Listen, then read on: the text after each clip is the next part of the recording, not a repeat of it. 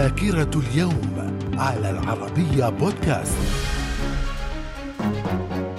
أهلا بكم إلى ذاكرة اليوم الأول من سبتمبر. ففي العام 1535 الملاح الفرنسي جاك كارتيه يصل إلى منطقة هوشيلاجا والتي أقيمت بها مدينة مونريال العاصمة الاقتصادية لكندا. في العام 1715 لويس دوق أنجو يتولى حكم فرنسا تحت اسم لويس الخامس عشر وذلك بعد وفاة الملك لويس الرابع عشر. وفي العام 1920 ظهر للوجود للمرة الأولى لبنان والذي ضم مناطق عدة خاضعة للانتداب الفرنسي في إطار تصفية تركة الدولة العثمانية. من الذاكرة. ومن ذاكرة اليوم الأول من سبتمبر في العام 1923 2020 زلزال مدمر يضرب مدينتي طوكيو ويوكوهاما مخلفا ما يزيد عن 150 ألف قتيل وأكثر من مليوني مشرد. في العام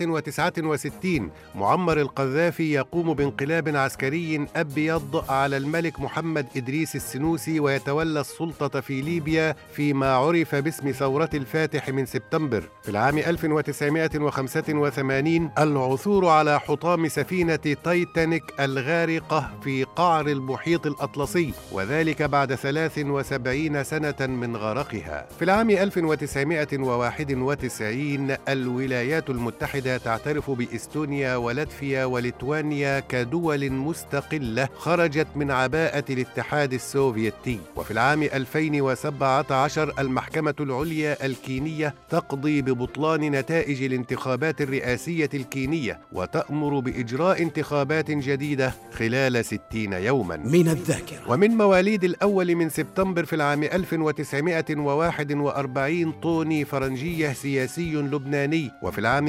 1956 أيمن زيدان الممثل السوري. وفي العام 1968 محمد عطا مصري يعتقد حسب مكتب التحقيقات الفيدرالي أنه أحد منفذي هجمات الحادي عشر من سبتمبر 2001 من الذاكرة. ومن وفيات اليوم الأول من سبتمبر في العام 870 الإمام البخاري أحد أشهر علماء الحديث وصاحب صحيح البخاري في العام 1981 ألبرت شبير مهندس معماري وسياسي ألماني ومدير إنتاج أسلحة الألمانيا النازية أثناء الحرب العالمية الثانية. من الذاكرة. إلى اللقاء.